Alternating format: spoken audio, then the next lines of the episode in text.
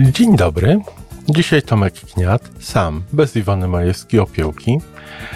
Odcinek na czwartek, czyli trochę o biznesie. I chciałbym porozmawiać o tym, podzielić się swoimi odczuciami, myślami na temat konkurencji. Chciałbym zachęcić do polubienia naszej konkurencji. Dlaczego? Konkurencja w ogóle wydaje mi się, że jest bardzo przydatna w każdym biznesie. Może dlatego, że mają wiele pomysłów, których oni wymyślili, a my możemy wykorzystać, możemy podpatrzeć. Może dlatego, że czasami przecierają szlaki. Firma Hewlett Packard, znana obecnie jako HP, czasach, kiedy jeszcze nie robiła komputerów, a robiła jedne z najlepszych przyrządów pomiarowych na świecie, akurat moja branża, stawiała sobie za cel nigdy nie być pierwszym na rynku. Wykorzystywali konkurencję do przecierania szlaków. Do tego, żeby pokazali klientom, że jest nowa, lepsza metoda zrobienia jakiegoś pomiaru. I to konkurencja traciła energię na przekonanie klientów do tej nowszej technologii.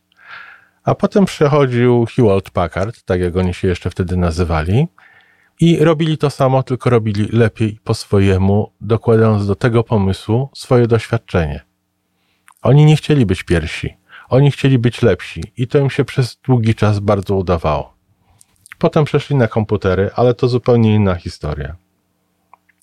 Do czego jeszcze może się przydać konkurencja? Konkurencja może się zaopiekować klientami, których my nie chcemy. Nie zawsze w biznesie chcemy obsłużyć każdego klienta, który jest na rynku.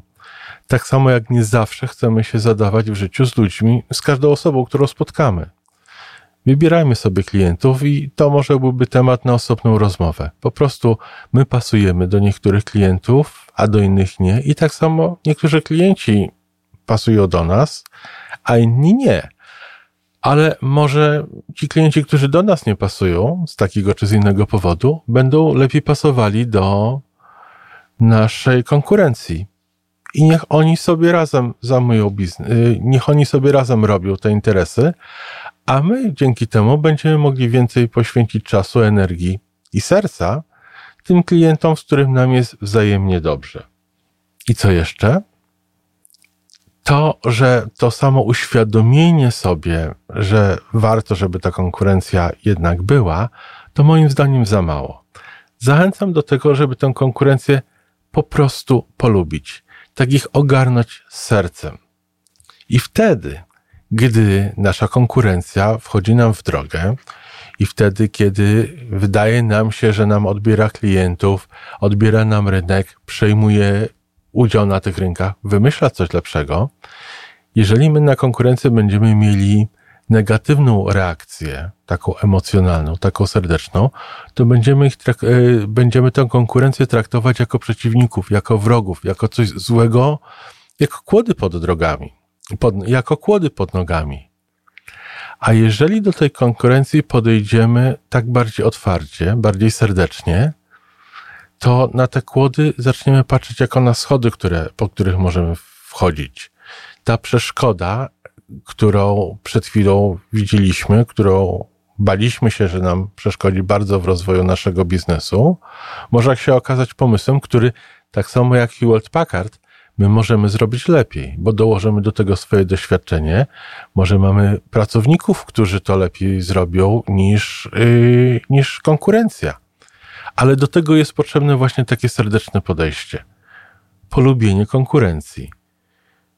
Kilka tygodni temu chyba rozmawialiśmy z Iwoną o tym, żeby nie być wrogiem.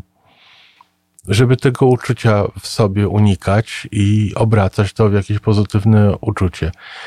I bardzo, bardzo zachęcam do tego, żeby podobnie podejść do konkurencji swojej branży, jakakolwiek to jest branża polubmy ich, bo dzięki nim, czy razem z nimi, możemy my być lepsi.